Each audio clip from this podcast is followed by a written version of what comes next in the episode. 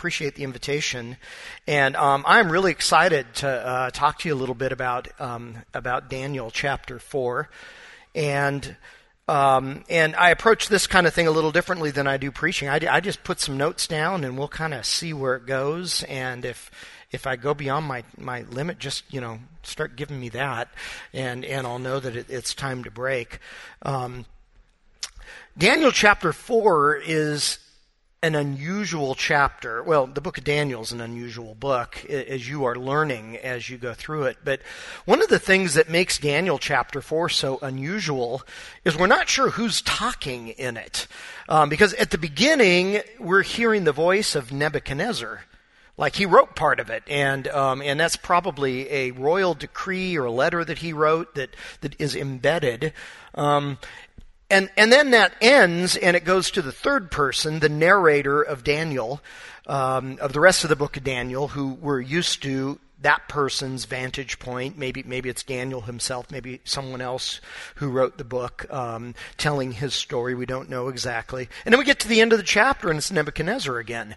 Um, and, and, it kind of reminded me of this movie that that was out several years ago called Vantage Point, where it looked at one event but it, it, looked at it from all these different perspectives of people. Um, and you, as a viewer, are trying to figure out what really happened because you're looking at it from all these different perspectives. Um, and so I think Daniel chapter 4 invites us to read it and to apply it um, from two perspectives. Um, from the perspective of Nebuchadnezzar and from the perspective of Daniel.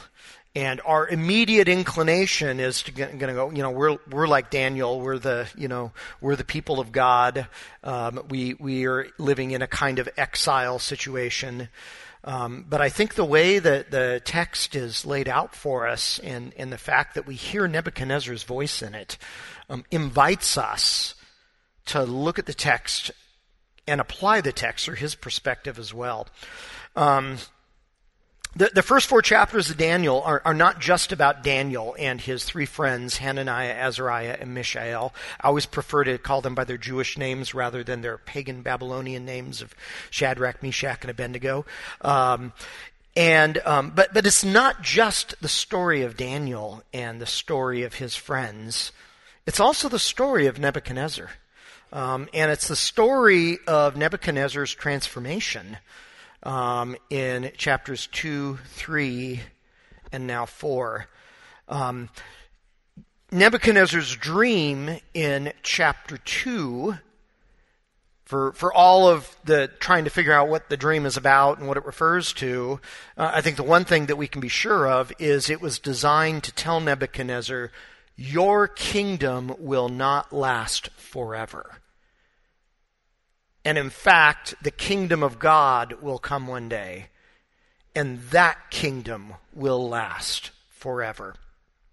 Um, and so, um, for instance, in chapter 2, verses 20 and 21, um, Praise be to the name of God forever and ever. Wisdom and power are His. He changes times and seasons. He deposes kings and He raises them up.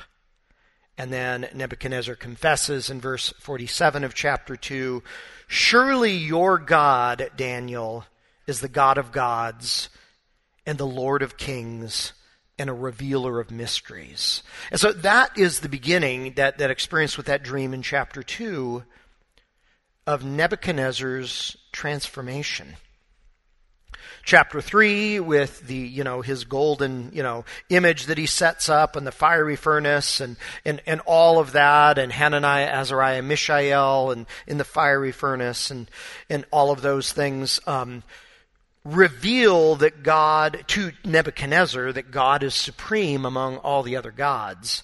Um, and so, um, it, towards the end of, of chapter 3, Nebuchadnezzar says, Praise be to the God of Shadrach, Meshach, and Abednego. He uses their pagan Babylonian names, named after Babylonian gods, but he's talking about Hananiah, Azariah, and Mishael. Um, and he says in verse 29, No other God can save like this. Um, and um, in some ways, chapter 3 li- leaves Nebuchadnezzar kind of half converted. Uh, maybe you know some people like that. Maybe you feel that way sometimes. But, you know, he's, he's recognizing the supremacy of the, the true and living God, the creator God, but he's kind of keeping his options open as well.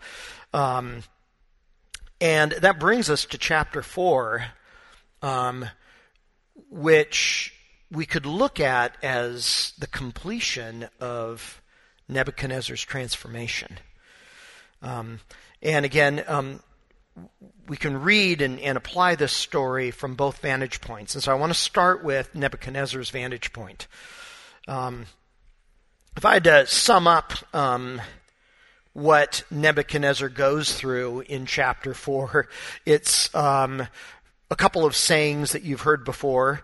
Um, one saying um, that comes from the book of Proverbs is that pride goes before destruction, and a haughty spirit before a fall. Um, another saying that might describe Nebuchadnezzar's experience is that power corrupts, and absolute power corrupts absolutely. And then a third saying that might describe Nebuchadnezzar's experiences, the bigger they are, the harder they fall. Um, because Nebuchadnezzar falls quite hard. Um, the most powerful ruler of his time, um, the longest reigning king in what historians call the Neo Babylonian Empire, um, which at that time was the world power of that of that period of time. Um, you may know that two of the ancient wonders of the of the ancient world, two of the great wonders of the ancient world, were in Babylon, um, and it's likely that as Nebuchadnezzar was looking out over his kingdom, that he was seeing the hanging gardens of Babylon, which was one of the great wonders of the ancient world, and the walls of Babylon, which was a second of the great wonders of the ancient world. Um, and so th- this was a man of there, there, was no one higher than him in terms of his power and authority. Um, he is the one who had invaded um, Israel in 586 BC and destroyed the temple in Jerusalem. Um, and lest we forget, um, this is the king that is probably re- uh, that is responsible for the deaths of most of Daniel's family. Um, and so, even though Daniel is friendly towards him and respectful towards him, they're they're they're not friends. They're not buddies. Um, and like I said, as power corrupts, absolute power corrupts absolutely. That saying from Lord Acton that we've probably all heard before. Um, and so um, Nebuchadnezzar has a dream. As, you, you've read the text, I don't need to read it to you and repeat it to you. Um, has a dream where he sees this huge tree that's cut down, but the stump has remained. And and Nebuchadnezzar doesn't know what the dream means. He just knows that it's bad, right? And and and he knows that he needs to figure out what it means. And you know, eventually he calls Daniel um, to interpret the dream for him. Um, and the dream means that um, that he's going to be cut down, that he will have seven times, which probably refers to seven years, um, of what what certainly sounds like insanity, um, where he lives and acts as an animal. Um, until um, finally he is humbled enough and he um, comes back to his his sanity and confesses that that he is not a god, that he is not the one who is responsible for um, all of the greatness of Babylon, but that actually um, he doesn't deserve any of the credit for it. That, that, that God, the God of Daniel, the God of Hananiah, Azariah, and Mishael, the God of Israel, the Creator God, the God of all the earth, is the one who has placed him there and entrusted that to him. Um, so he has this dream, um, and um, in some ways, um, here we have a human being who aspired to be a God, who therefore is brought down to be an animal, in order to learn how to be restored to be a human being again. Um, and that that's kind of the, the journey that, that Nebuchadnezzar takes here. Um, and for seven years, he'll live like an animal. And um, some people have pointed out that there's actually a mental illness called uh, clinical lycanthropy, um, where a person thinks that they're an animal and behaves like an animal. And there are actually similar stories. Uh, King George III of Britain um, is said to have had this clinical um, illness. Otto of Bavaria is said to have had this illness. And so apparently this is a thing, if that's what is being described in our text. Um, and so he um, he has this break from reality. He's he's driven out. Um, you know, he's eating the grass and drinking the dew and and living as an animal and not taking care of his hygiene. And it's kind of gross if you're reading it. Um, and um, and only after um, after seven years he is restored after he fully acknowledges God. And he, his acknowledgement is really remarkable. I mean, I read that, I read what he says, and I go, we might see Nebuchadnezzar in heaven. And that, that's kind of a crazy thing to think about. Um, especially, you know, the person responsible for invading Jerusalem, destroying the temple, probably the person responsible for the deaths of most of Daniel, Hananiah, Azariah, Mishael's family members. Um, that he seems to have undergone some kind of transformation here. Um, and uh, his sanity is restored, his kingdom is restored. Um, but that's the last we, we're going to hear of Nebuchadnezzar. Um, and when we get to chapter 5 of Daniel, um, we have a new, a new monarch in town. But but it kind of completes the story of Nebuchadnezzar. And and Nebuchadnezzar, you know, because we have his perspective in the text, it invites us to see ourselves in his role. And and that's not natural for us as Bible readers. You know, we're used to saying, oh, you know, we, we have a list of the Nebuchadnezzars that we know, right? We have a list of the people who are filled with arrogance and filled with ego and filled with pride. Um, that you know, probably upset us and make us sick. Um, and that we're just waiting for them to fall. Um, you know, I probably have half a dozen people on my list. You probably have people on your list, right? And all, all of us, you know, that, that's our natural tendency to read this. But because his voice is in the text, it invites us to say, how about me? How about us? And, and in some ways, um, what happens to Nebuchadnezzar is really reflective and, and speaks to anybody that has power. And I, I, think it's tempting for us to sit and say, well, gosh, I don't have a lot of power because I can, you know, look around me and see a bunch of people that have a lot more power than I do. Um, and you know i just came from the mayor's prayer breakfast and you know cindy and i were driving into the country club you know where the prayer breakfast was and cindy said this is the first time i've ever been to the country club. Um, and you know and then looking around and the mayor and, and you know all these other people it, it, it's easy for us to say well i'm not very powerful um, because we see a bunch of people around us that have more power. But if you pan the camera back and and maybe look at it from the perspective of the entire world and the the kind of power and privilege that the rest of the world has, um, all of us in this room um, are far have far more power and influence um, than we're often aware of, and that we realize. And um, all of us have advantage. We have privileges that have been granted to us by society that we didn't grant or that we didn't earn. Um, you know, male privilege is a thing. I, am aware of the fact that when, when I walk into a room as a man, that, that people have been socialized to take my opinions more seriously than that of a woman, whether they're good opinions or not. Um, you know that that's that that's a thing that that's real. Um, we, you know, if we have education, if we have wealth, if we own a home, if we have status, if we have a job. Um, all of us have these things.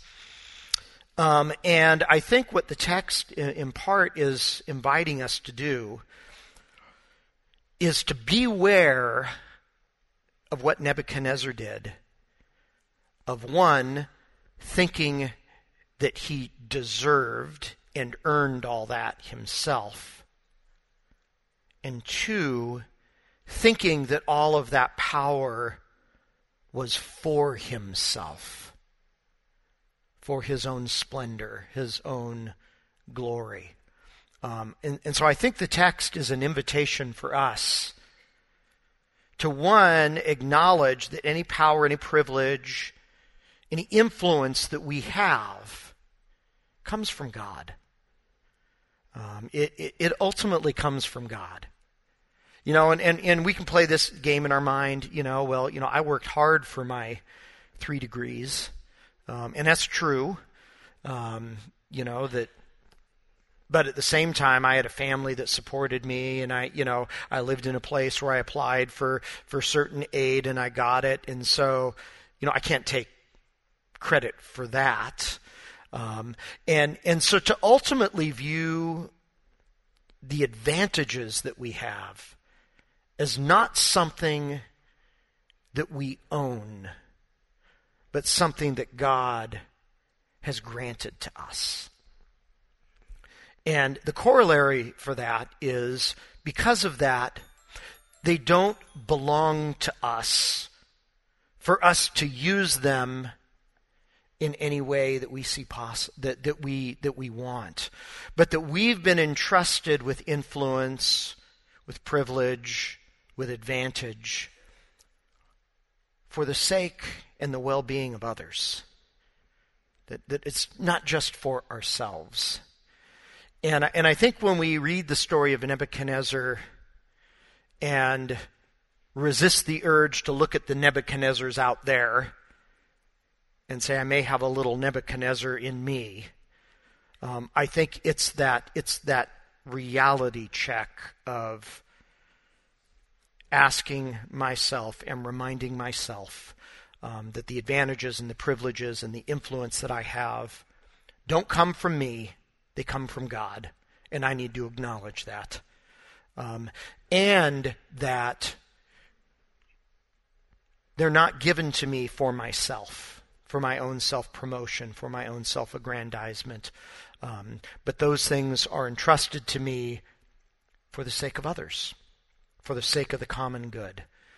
Um, and uh, sometimes people will come up to me and you know and they'll they'll say i really you know enjoy your preaching and and i, I appreciate the input and I, but i often don't know what to say because um, yeah i work hard on on my sermons but i didn't choose this gift um, you know sometimes i wish i knew how to fix my car um, or or you know sometimes I, I wish I knew how to um, you know how to read the stock market, um, or or you know that I had a, a, a, singing voice that people would want amplified, um, you know, or, or, some of these other things, and in it, it almost feels like you know God was you know eeny meeny miny mo I give you this kind of thing, um, and and so I feel like when I when I'm preaching or teaching, I'm just kind of doing what someone else gave me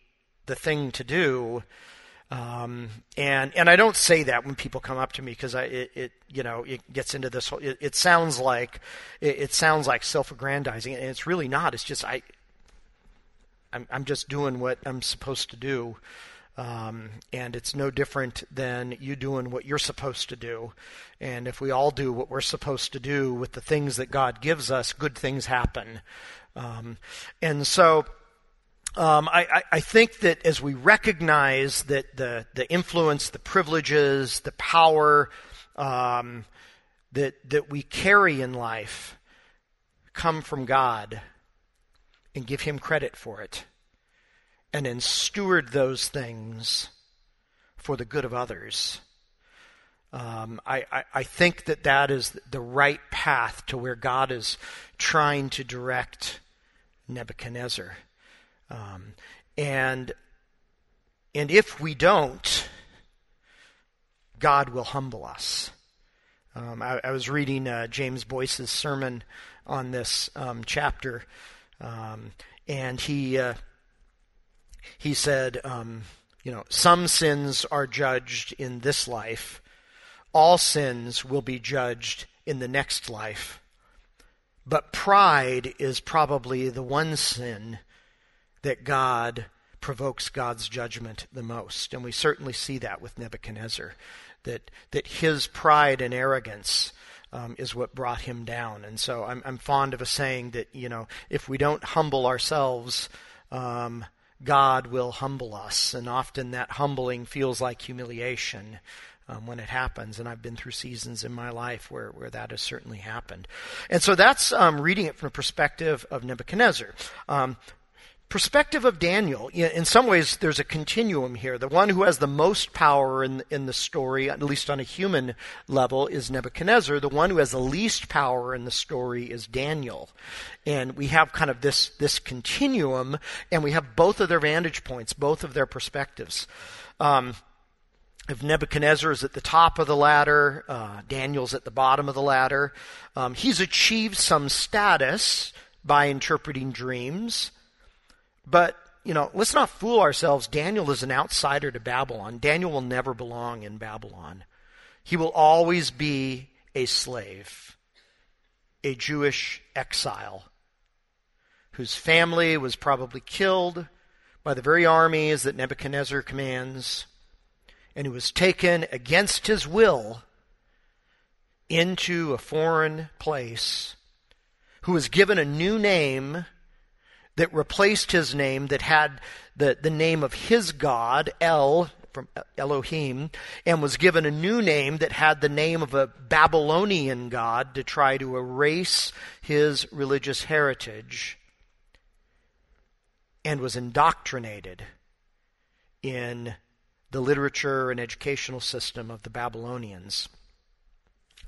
Um, this, this is Daniel. And um, Daniel lives on the margins of Babylon. Um, even though he's achieved some status by interpreting dreams. And he sees the meaning of the dream, um, and he's scared. And he's alarmed. And, and I don't think it's just because he, you know, feels bad for what's about to happen to Nebuchadnezzar. Um, I, I think Daniel probably knows the old saying, you know, don't shoot the messenger kind of thing. That he knows that he has got to give this person bad news. And do, do, you notice that the more powerful people become, the more they become surrounded with people that just tell them what they want to hear? You know, and, and it's like the old story, the emperor's, you know, clothes, that, that the more power a person achieves, and I see that I see this with pastors sometimes. When I, when I was the uh, the chapel director at APU, and we bring in pastors from very large churches, and they'd have their posse with them, and um, you know, and their posse would just like constantly be, you know, giving them praise and and positive words, and and I'd look at that and go, I'm sure it's nice to hear encouragement all the time, but I'm thinking, who tells you the truth? You know, who has the courage to maybe say something not so flattering and to say something true? And so that's the position Daniel's in. Um, you know, Daniel could have, you know, heard the dream and saw the meaning and just made something else up. And, you know, it's not like Nebuchadnezzar would have known during those seven years. He's out there eating grass and, you know, and living like an animal. Um, and so Daniel's in a very challenging situation where he's being called upon by someone in great power, someone who in the past has used that power in violent ways that have affected Daniel's life. And now he has to deliver the bad news. And so, kudos to Daniel for having the courage to interpret the dream. And he does so very respectfully. You know, would that this was about your enemies, but it's not. This is about you. And he interprets the dream. But then, in verse 27 of Daniel 4, Daniel goes beyond what Nebuchadnezzar had asked him to do. You know, Nebuchadnezzar calls in Daniel to interpret the dream. Daniel does that. But then in verse 27, let me read it. He says, Therefore, your majesty, please accept my advice. You can call Daniel for advice. But Daniel's like stepping up here. Renounce your sins by doing what is right, and your wickedness by being kind to the oppressed. Or some translations have showed justice to the oppressed. It may be that then your prosperity will continue. Um, maybe you've heard the phrase speaking truth to power. That's really what Daniel's doing here. Um, he's speaking truth to someone far more powerful than him. Um, and he's doing it with courage, he's doing it with grace, he's doing it with respect, he's doing it with compassion. Um, and I mean, he's almost like giving Nebuchadnezzar a little altar call here. Um, you know, it's not too late. Maybe this dream isn't the way it has to be. Change your behavior now. Stop being a tyrant.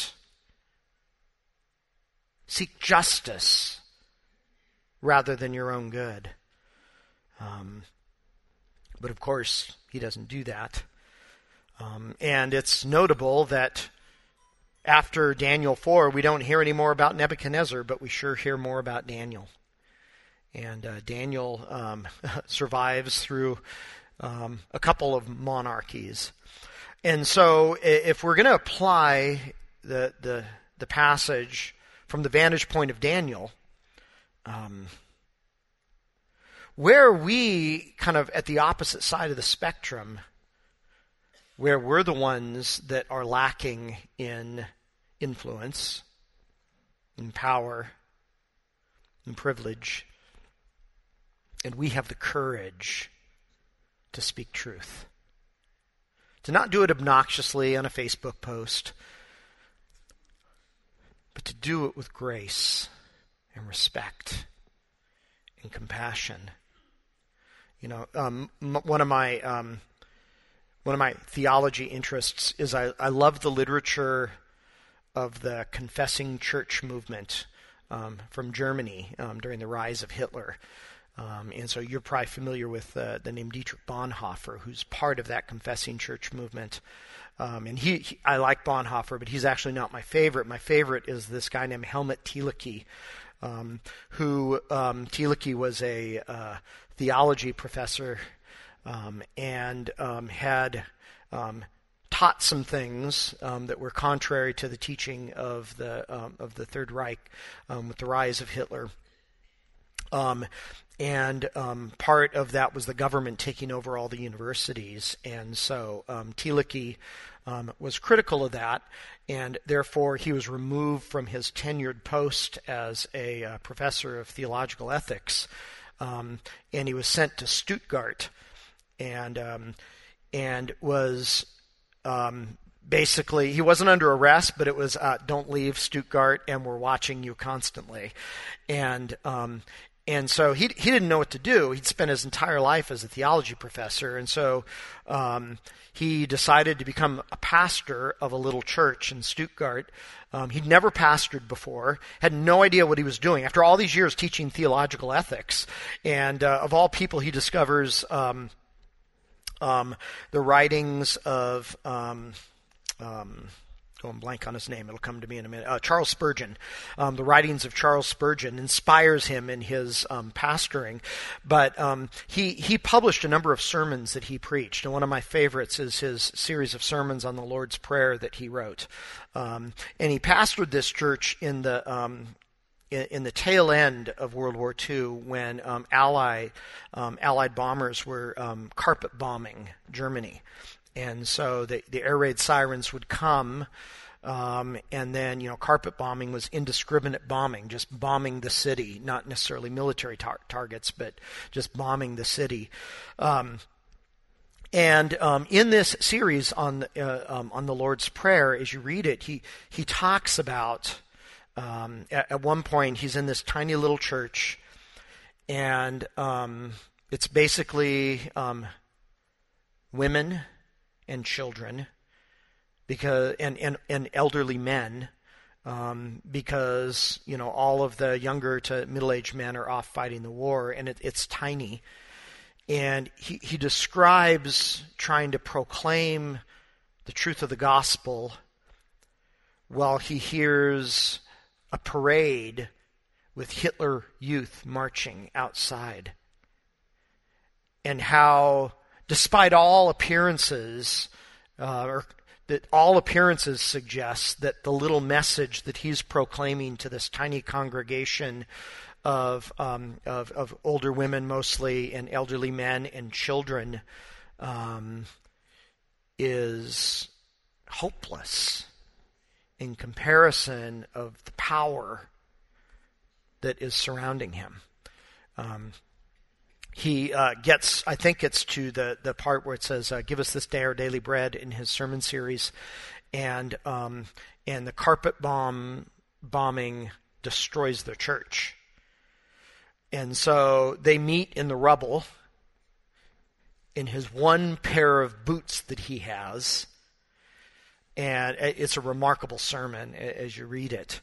Um, as he talks about, um, you know, we look around us and it looks like the apocalypse is happening. It looks like the end of civilization, the end of the world as he knows it, and yet he begins to proclaim Jesus. He begins to proclaim hope. He be, and, and of course, you know, it was shortly after that that the, the World War II ended, um, and uh, eventually Thielicke was reinstated as a professor of theological ethics, had a very distinguished career. Um, but I, I, I, think about the, the women and the men that were part of the confessing church movement um, as an example of people who live like Daniel lived, who, um, in the face of overwhelming power and on the margins of that power, they didn't try to grab it, they didn't try to take it over, but they just spoke a true and hopeful word to that power. Um, and, uh, and and I don't know what our situations are today. Um, the, the reason I love the, the, the writings from this period is um, and and these are the people if you were in church Sunday who wrote the Barmen Declaration that I read just a little section of um, is that the I, I think that that their clarity is helpful for every generation of the church. Um, and so we may have our lists of Nebuchadnezzars in our lives. Um, some of them may be family members. Um, some of them may be um, employers. Um, some of them may be institutions. Um, and that as we think about what it means to, to be faithful to God and to follow Jesus um, in the face of those Nebuchadnezzars, um, we are well aware of how powerless we are, that we lack the resources, that we that we lack the capacity, that we are not the equal, that we are not the match of that power. Um, and I think the story of Daniel and his faithfulness in this text invite us to embrace that role. And with grace, and with compassion, and with kindness, to be willing to speak truth, be willing to be faithful to our God, be willing to be faithful to, to who He's called us to be, and to leave the results to Him. And even as Thielicke said that it felt helpless and hopeless to proclaim the truth of Jesus amid the marching boots of Hitler Youth outside his church. That in the end, that was just a time. And evil eventually does fall. Nebuchadnezzar's eventually are brought down and sometimes transformed. And so to be faithful to our calling as the people of God. So let me pray for us before you're dismissed to your class or your groups. Father, thank you for these words and thank you for the just the example of Daniel. Lord, it's hard for us to imagine what it was like for him as such a young man to have been ripped from his family, from those who loved him, and to be in such a foreign place, such a place filled with temptation, a place where he could lose his sense of who he was. And God, thank you that he didn't lose that. And help us not lose that either. Father, help the women in this room be faithful to the name that you have called them as your daughters, as your children. And may we, God, always give you praise for the privileges and the influence that we have and use it for the benefit of others. And may we always be faithful in speaking truth with compassion and grace in the face of power when we are on the margins. God, we pray these things in the name of the same God that Daniel worshiped, the God who sent your Son, Jesus. We pray these things in his name. Amen. Amen. And you are dismissed to your groups.